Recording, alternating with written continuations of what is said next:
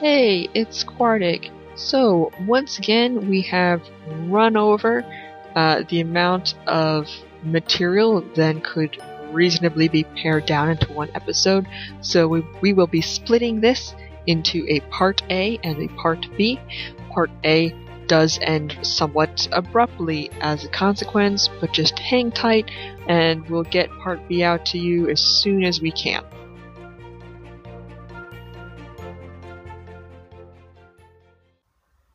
Welcome to Ace Interpretations, a podcast about asexuality, fandom, and where they intersect. I'm one of the hosts, KK. I'm Quartic. And I'm Love the Heaven. Today's episode is about sex and other forms of intimacy. So before we jump into that, we did get a Twitter direct message from a fan called Dean, and this was a reaction to our last episode. I'm just going to read out loud part of it. He said, you discussed locker room talk, etc., but none of you were quite sure exactly how men talk behind closed doors and whether the media portrays them differently. Well, as a cisgender male, growing up in a small town, women were definitely seen as conquests. Not just young men, fathers, uncles, grandparents all share stories of that time I f- Lisa behind the gym, and I always got the impression that most of these were lies. But hindsight has allowed me to see that my subconscious asexuality was totally naive. Men, like myself, were looked down on if they hadn't had sex yet, and I once admitted I didn't have a crush on anyone. And nobody believed me, and I was actually shamed to the point that I made a list of girls I thought were nice, and I told everyone I had a crush list just to seem normal. I've never questioned my gender, but for a long period I thought, if I was a woman, wouldn't this be easier? Not having sex, that is, because it is generally acceptable, at least by parents, that women don't engage in sex until they are ready, etc. I don't want to say it's easier to be a female identifying asexual, but I will say I'm grateful for the male asexual characters like Sherlock, debatable, and Raphael from Shadowhunters. This is honestly both really interesting to me to hear, I mean, read, just because, again, this is obviously an experience that the three of us can not necessarily relate to because that's we're we don't get to be in a boys locker room you know? So obviously we don't know that point of view which was part of why in the previous episode we had such a hard time being like locker room talk? What is that?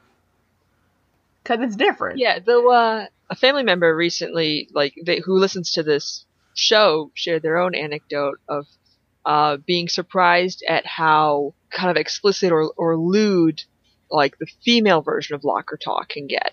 That it was sort of like sort of eye raising or eyebrow raising. Like, oh yes, there is sort of a, a like women do also talk about it. Like it isn't like a male exclusive thing. What what's the what's the female version? We we didn't talk about that on our podcast, did we? Uh, sort of talking about others like the other opposite gender in sexually explicit ways is not unique to men, but it's more normalized by men. Yeah. And then in this conversation, I've then brought up like the vagina monologues because it's kind of like related to the whole women's lib and, and sort of sexual awakening as this whole thing like, oh, women should be allowed to talk about these things too and make it less taboo, etc., etc. I mean, it's it's kind of like the way, and this goes more into like the prudishness of American culture, and this is why this is a rabbit hole I didn't want to go down. Yeah, no, thank you uh, so much because we really appreciate getting those other perspectives because whenever we do this podcast, I feel like we're all very aware that we can only really speak for ourselves and our own viewpoints, and it's just really awesome to hear from our from our listeners and yeah. when they, they share their own experiences. We really like hearing from you guys. Yes. Yay! Thank you. I think we're going to start off talking about intimacy in general and just what it is. So, Quartic, do you want to explain a little bit about that? Yeah, so intimacy definition. Here we go.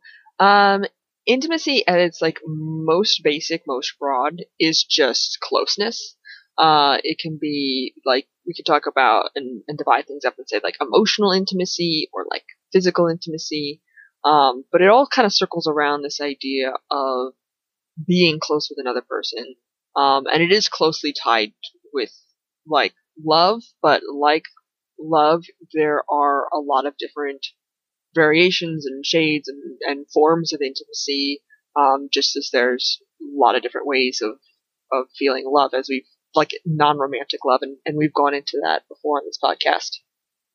Yeah, both romantic and non romantic love can have intimacy in it, and even just things that you might not necessarily call love, like when you're just feeling like you like a person, they're someone who's a friend who you've just recently become friends with them. You might not use the word love to describe your feelings, but there can be an intimacy between the two of you. Yeah. And those can be some of the really close friendships you have, like throughout your life. Yeah, they can grow into closer and closer, more intimacy until you exactly. might decide that a deep platonic love is the right word for what you have between the two of you. I feel like intimate friendship is like a turn of phrase, but I'm also not positive. Right.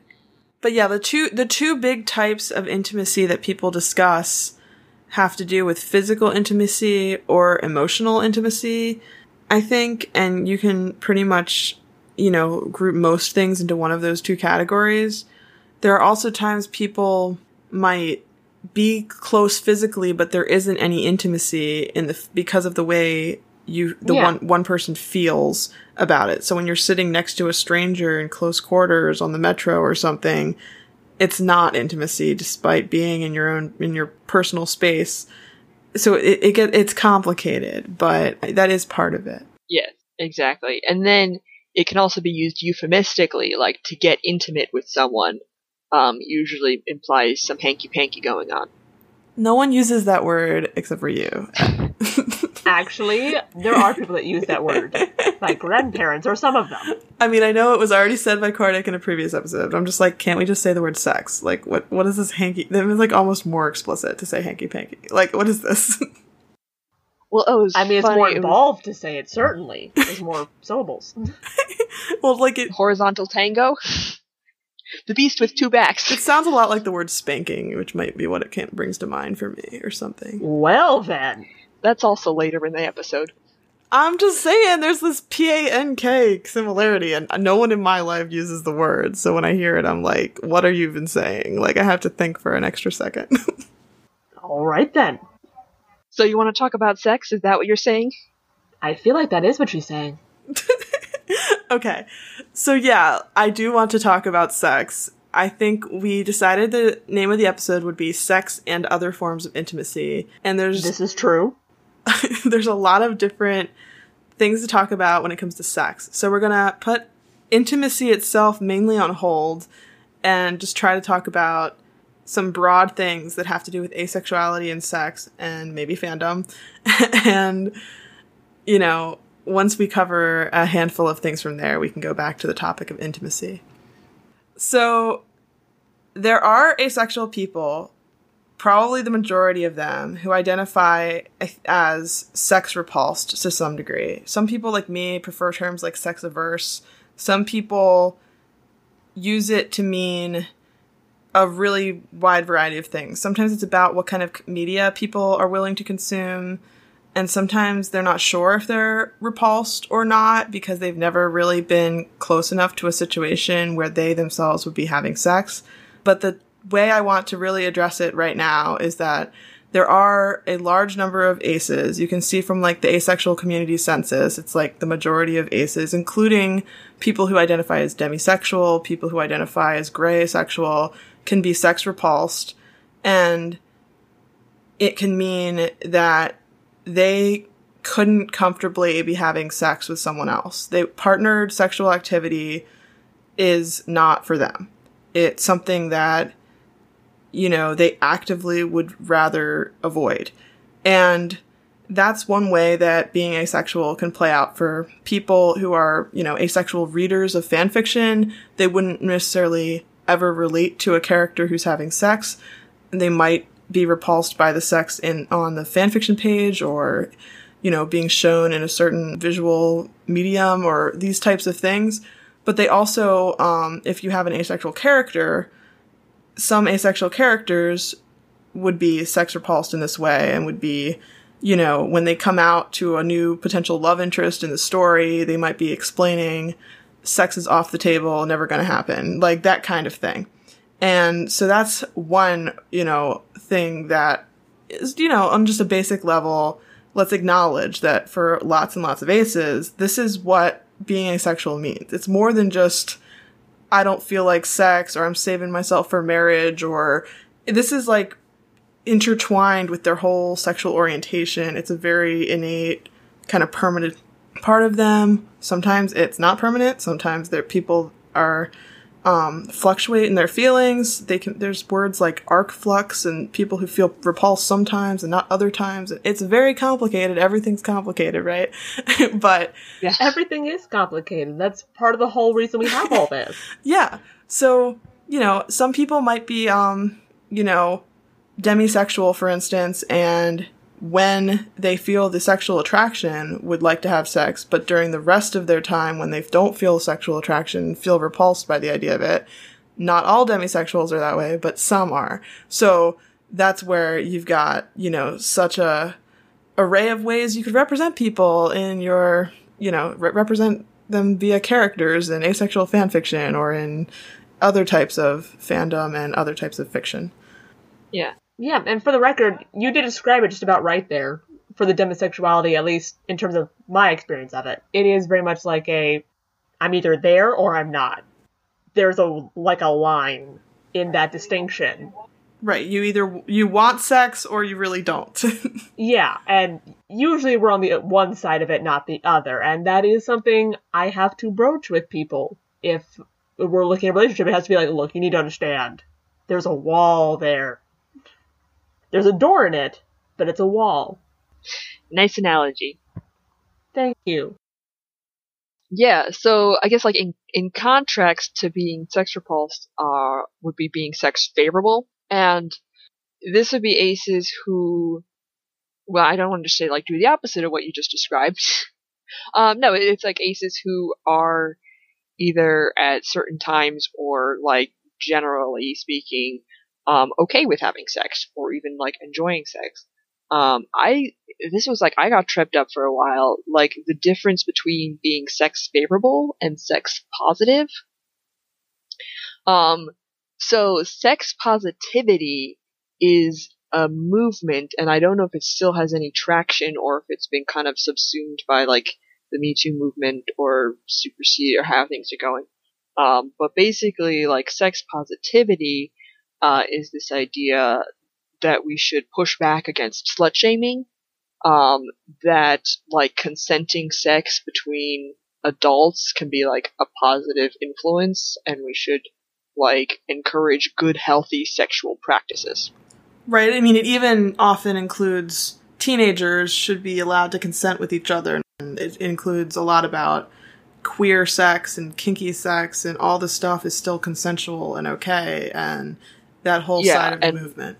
And sort of like supporting sex workers. Yeah, it was a. I think it still has some traction. Yeah. I mean, I think there's like other things. There's like, it's not the sort of top foremost things. And so I think I went to like, oh yeah, sex positivity is this, this is what I meant when I'm like talking about like sex positive.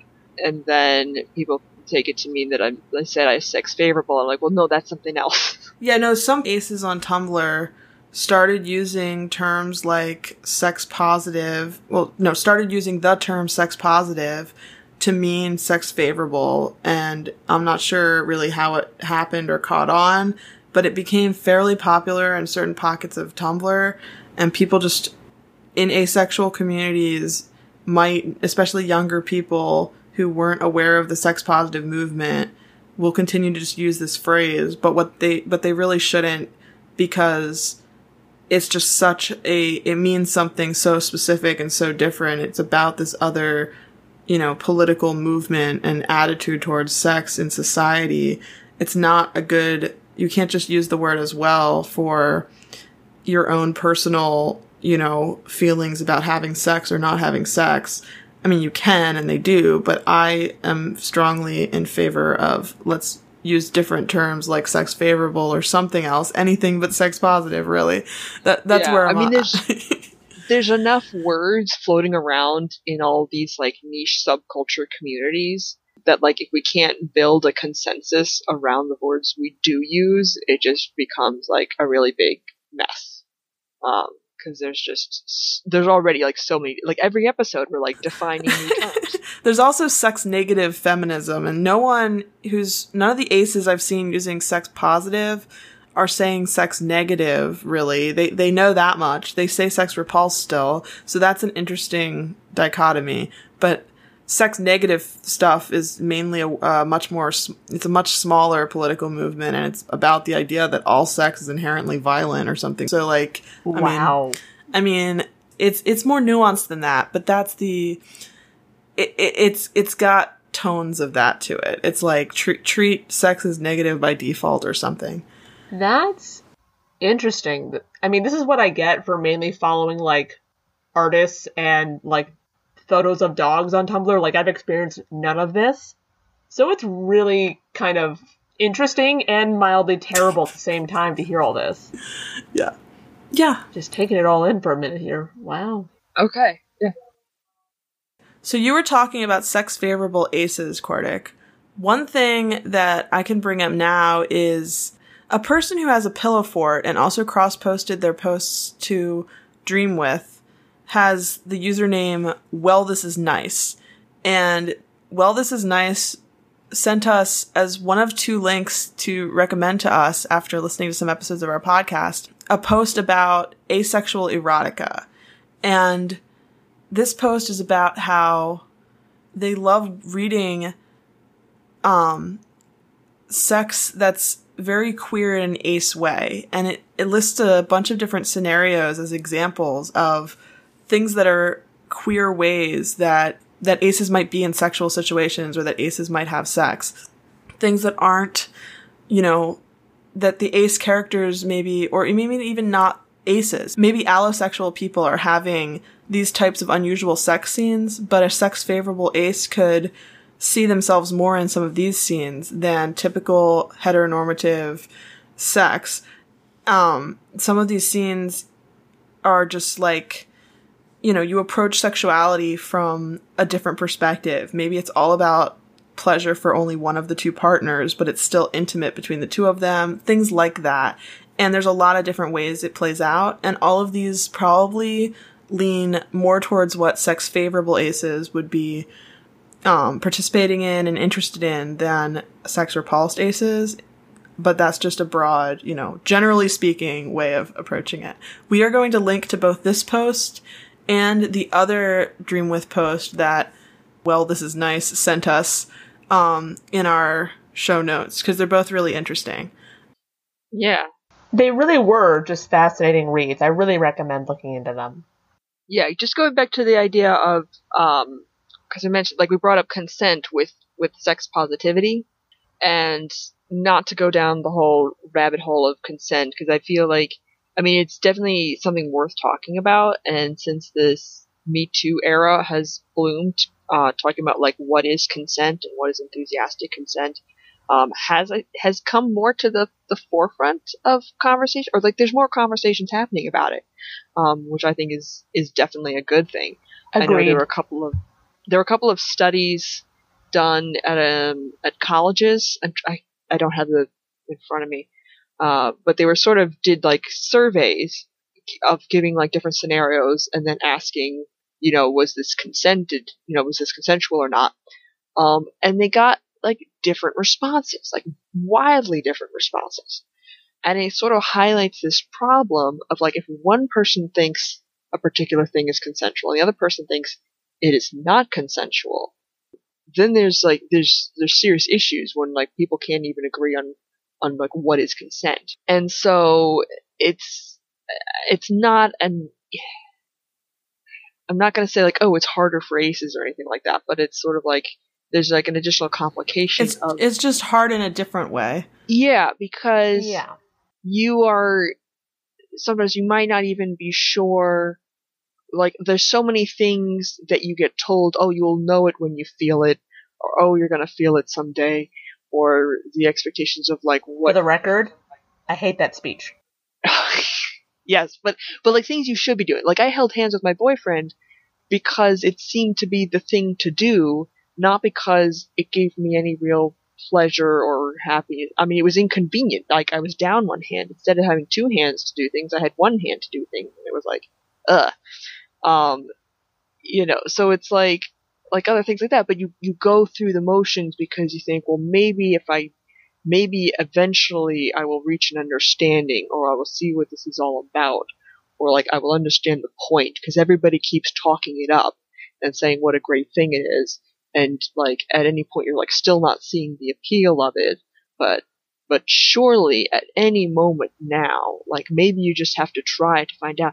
And it's like, um, yeah, so consent is sort of complicated by this idea of without the complete playbook, without knowing all the information that you need to know, Right. So there's a really popular Tumblr post by I think it was Starchy Thoughts um, that was about hermeneutical or injustice. I don't know how to pronounce the word, but I'm going to link to it in our show notes. And that was all about the deep, complicated lack of fairness in not having the whole playbook, right? And not knowing that asexuality is even a thing when so you don't have the right framework to understand your thoughts and feelings, and the world doesn't know it's a thing, so they don't have the right uh, framework for understanding the way you're reacting to sex and sexual situations. And so consent got really complicated when maybe you said yes and you wouldn't have if you'd known you were ace, or maybe, you know, they expected that your partner expected things of you that only made sense because they thought everyone was allosexual and other things like that. And it's just one of the many ways to talk about how complicated consent is for asexuals a lot of the time. Yeah, sort of like uh, would the confounding aesthetic attraction with like sexual attraction be part of that? Where it's like, oh, you find a person attractive and like society and everyone tells you that, oh, what you are feeling must be like physical attraction, even though it's not, but like the labels that you're putting onto your own feelings then get mixed up. Yeah. And you think like, oh, I'm feeling physical attraction, even though you are not, and therefore not actually aroused, which then creates its own problems. Yeah, there's all sorts of aspects of that. This is part of why I'm so glad for the the internet being partly such a big part of people's lives right now because people can actually look up information and like supplement what they're learning and they can actually get information on how to better recognize their own thoughts and maybe what they're going through. Yeah, for sure. Because of all this kind of stuff that happens. Because again, there was a long time where again, no one talked about it. It was not common knowledge. It was not out there in the universe for people to just know. And in many situations, again, people don't get told about this. People aren't introduced to it. And therefore they still can feel very conflicted and everything. Hooray for open information. Yeah. Right. So we've got um I mean there are gray asexuals and sex favorable asexuals might not be entirely without sexual attraction. They can be on any part of the spectrum. We've already talked slightly about demisexuality, although we, you know, I'm sure you remember the definition from other places, other episodes, and other wait places that you've heard about it. But in terms of gray sexuality and demisexuality, both are usually based on the idea that there is some sexual attraction. Sometimes se- gray sexuality is about you're not sure if it's sexual attraction or not. Regardless, it doesn't seem to matter much to you what you are or aren't feeling. It, gray asexuality is a big umbrella. Yeah, if you think of it kind of like again, like a color line, you've got like white on one end, black in the other on the other end of it. We really are kind of in the middle if you're on the gray sexual or demisexual spectrum. We can be more toward the asexual side or we can be more toward the other. And it can be tricky figuring out what is actual sexual attraction because again, it's a little bit different for us, and society does kind of tell us it's this. Yeah, see, I wanted to say like, oh, there's like Shades of Grey, but now that that's a book, it like completely ruins. We are not bringing that book into this. You leave that. You leave that outside there. See, I'm not. No, no, I'm not. Exactly. I am leaving that book there, but I was about to just talk about. Oh yeah, there's like Shades of Grey, and it was just going to be like a normal pun about Right, but now nuance, it's and ruined. I'm we just can't do it anymore. yeah. Thanks a lot. There is a webcomic Shades of A though. So Oh, that's punny too. I kind of like. I, li- I I kind of mean, love I- that. and there's a, there's a there's an ace character who does like non-sexual kink and stuff. we might have to link to that just for funsies. Well, without without getting too off topic, um, so the other thing is is like when we talk about like what is sex, that is a lot broader than uh, than just straight up. I mean, there's all sorts of acronyms to just talk about like oh, penetrative sex, yeah. Um, but uh, it reminds me of actually of, it was a John Oliver episode. They were talking about like the sorry state of sex ed in America I love that episode so much. that was a great episode. Highly recommend it. Just talking about like all sorts of combinations of like hands and mouths and genitals and like any which way you want. We're gonna link Um, this episode. Don't worry, but that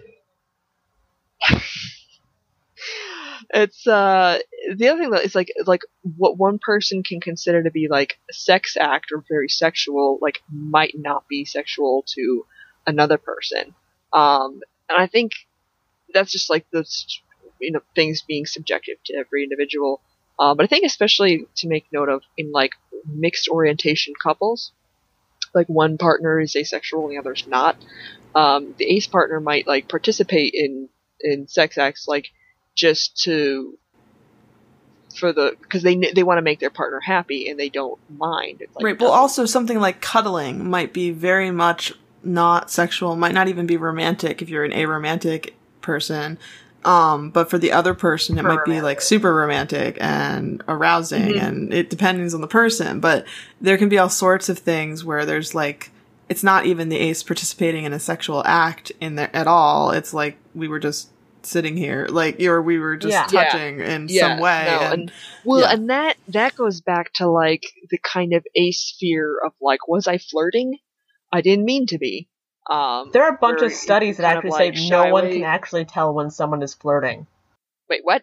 Yes, I saw I saw that going around Twitter or something where where they were like people are asked was this flirting or not and most people get it wrong most of the time based on what the actual person's intention was. Yeah, just basically the majority of people cannot tell the difference between like someone who's just being friendly versus someone who's actually flirting.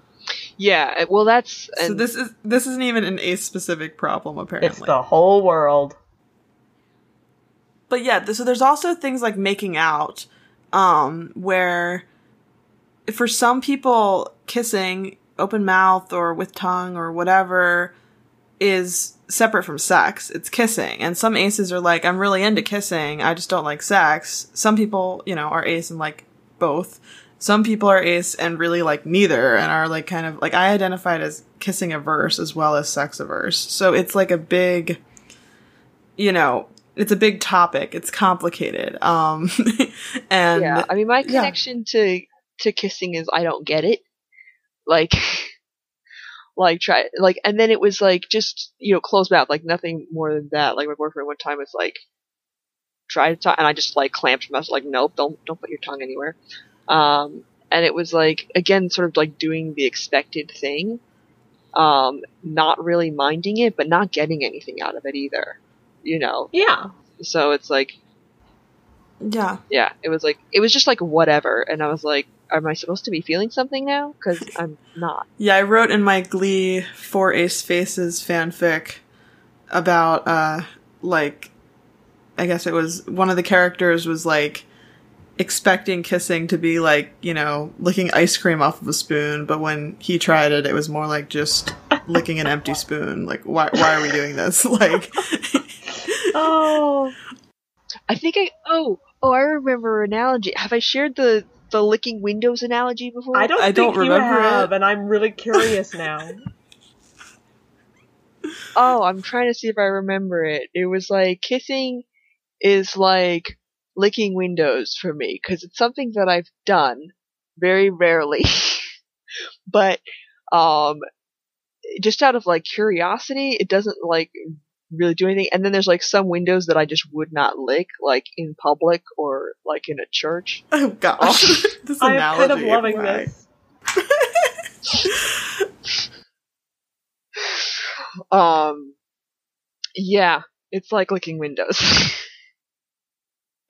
There's a time and a place. I admittedly cannot totally relate to the window thing because I enjoy kissing if it's someone that, again, I get to the point where I start to have interest with them. So you put like jam on the window and then licked it. I want to say yes, but I'm also picturing jam on a window and I don't want to admit to that. That's no, that's taking the analogy too far. I think the analogy might fall apart at some point when you start adding it jam does. to it. But The jam on the window is where it fell apart. but I mean, it was fun. For I mean, it's a funny picture, admittedly.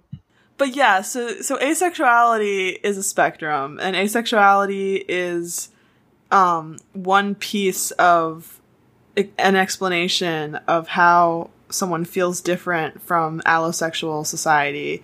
But it doesn't mean completely not sexual for a lot of aces. There's there's plenty of people on the ace spectrum who have all sorts of um, sexual experiences that may be consensual and enjoyable, as well as aces who had non consensual and non enjoyable experiences of various types. Yeah, so before we we move on, just like a quick like side note I want to interject here because it, we're recording this in June and it's it's Pride month, so you know, kind of like looking back on LGBTQ history and uh, it's important to note that some aces can participate uh, in sex for like sex work reasons. So, and I mention this uh, because it is it is Pride and it is in fact like 50 years since the Stonewall Inn riots, right? Um, and so, like, Marsha P. Johnson, who was, like, involved in that and was a trans woman, and she was a sex worker as well, right?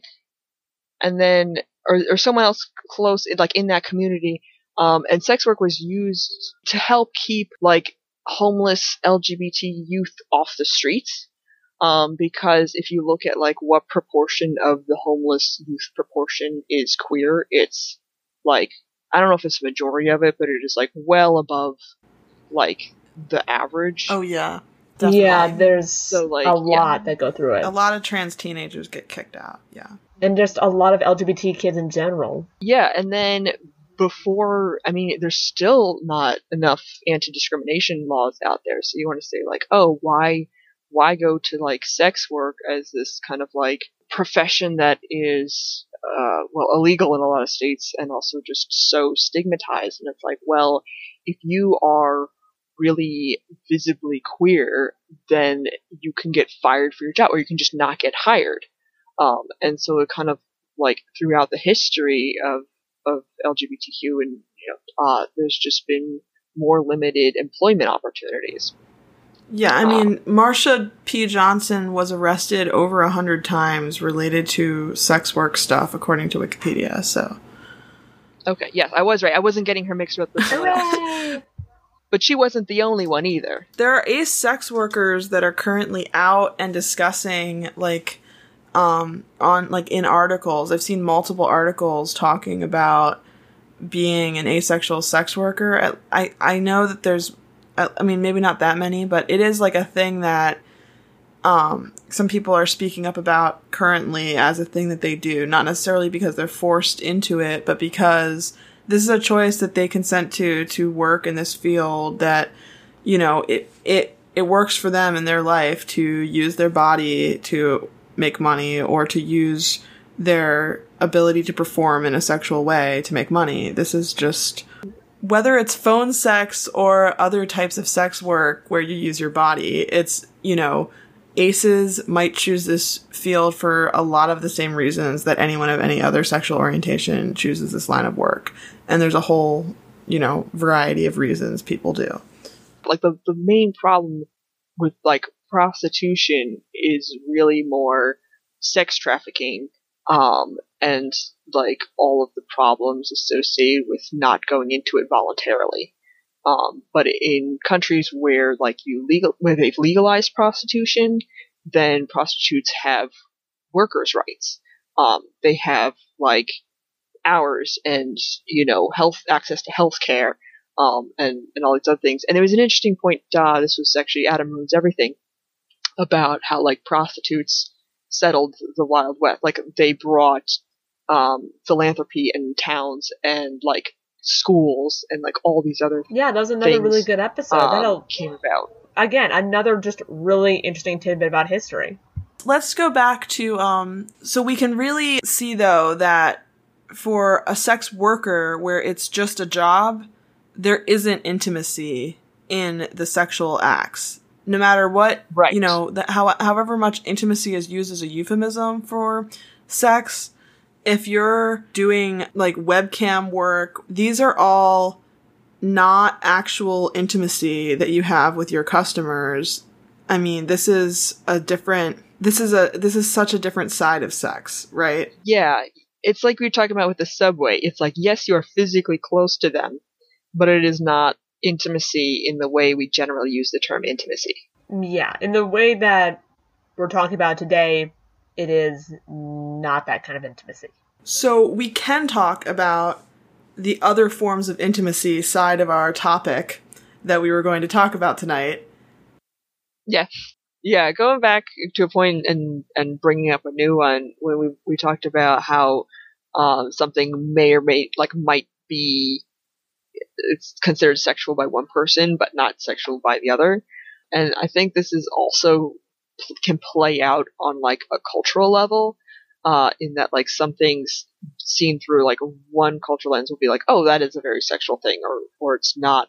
Um, and it's worth noting, like, that America really like highly sexualizes any form of physical intimacy and that that this is like not true of uh, other countries necessarily like there was a i think it was a studio ghibli film uh, so so japanese where there's like a young child who i think is like seven or eight in a hot tub like just uh, it's a there's i can't think of the word for it but the like Japanese style bathtub, right?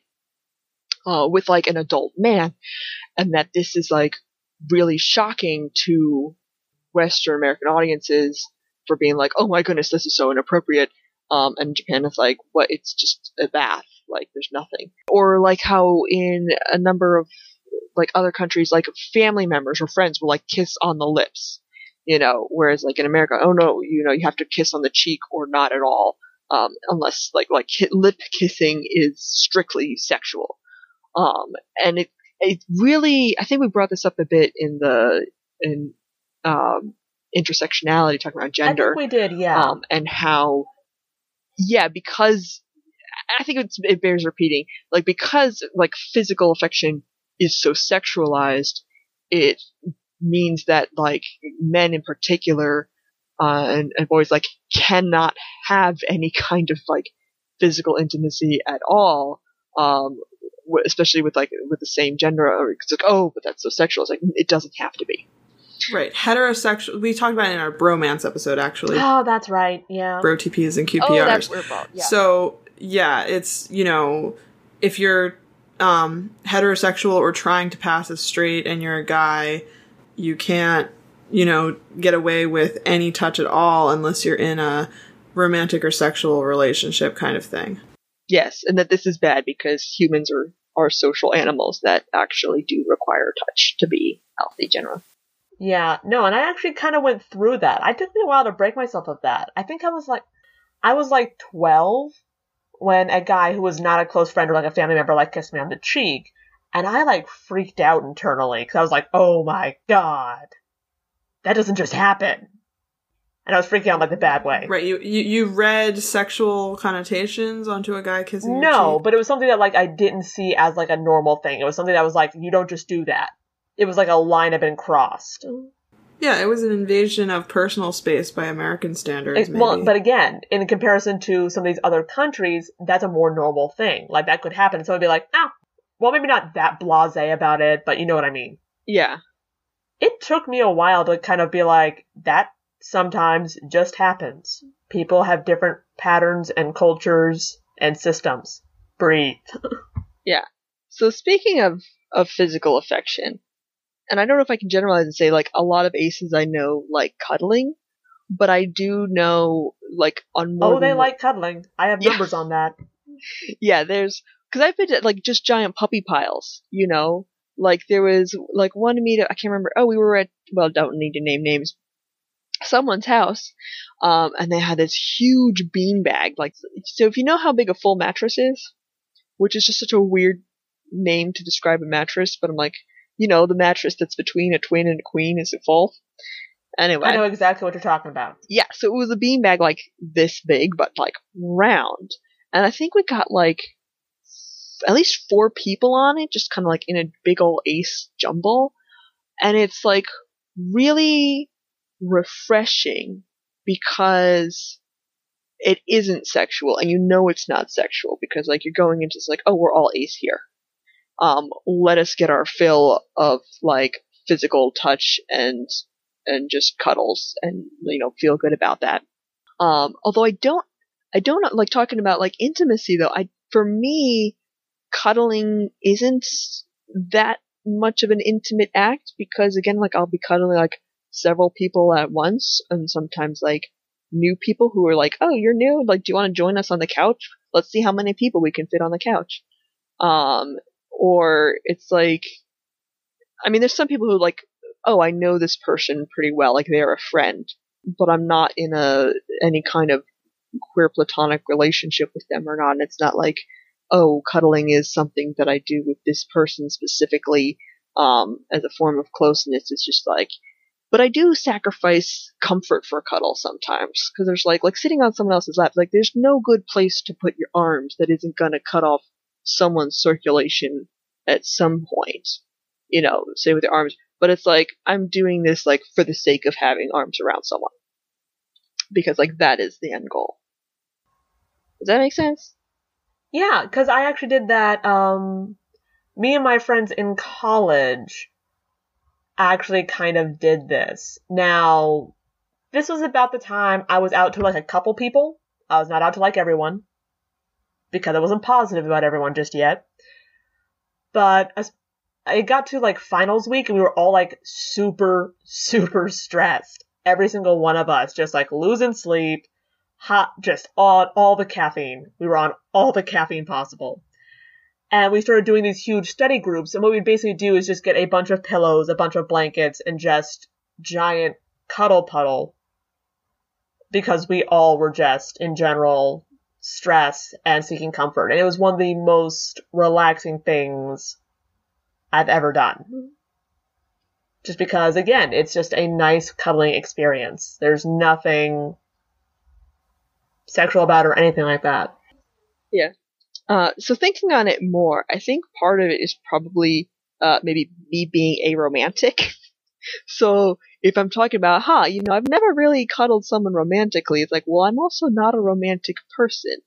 Um, and so for romantic aces, uh, cuddling would certainly be uh, a, a more in, like, not more intimate, um, would certainly be an intimate form of of connection.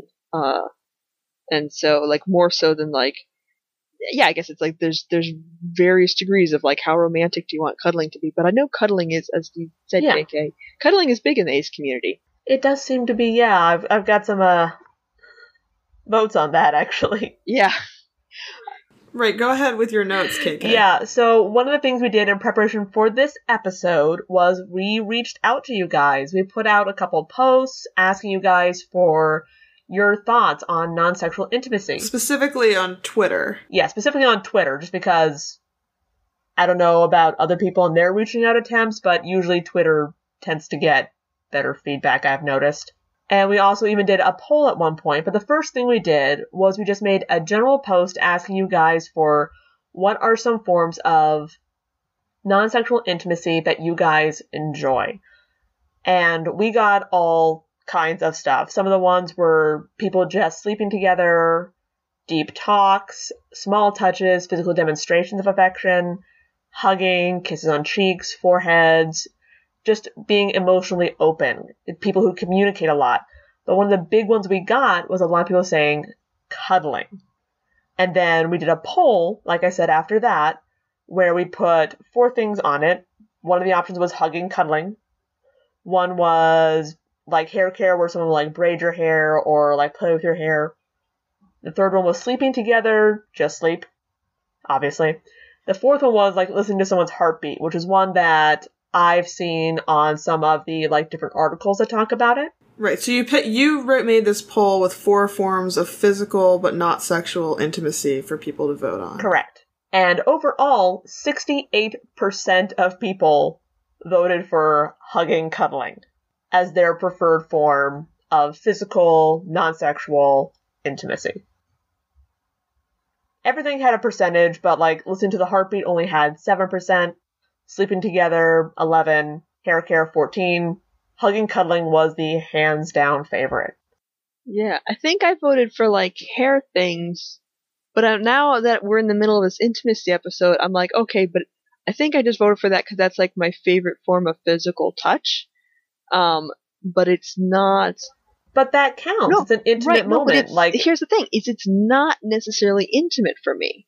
Um, I mean, it's definitely like if I'm going to try, if I'm going to solicit it from a friend, it needs to be someone I'm close with because I'm just not like comfortable asking, like, "Hey, can you do like fingers Yeah, through my hair?" that- and then be like, "But, but not no." You, like a lot of people are like too gentle and they're like just like patting it. It's like no, like you know, through ah, so hard to get like good hair pets.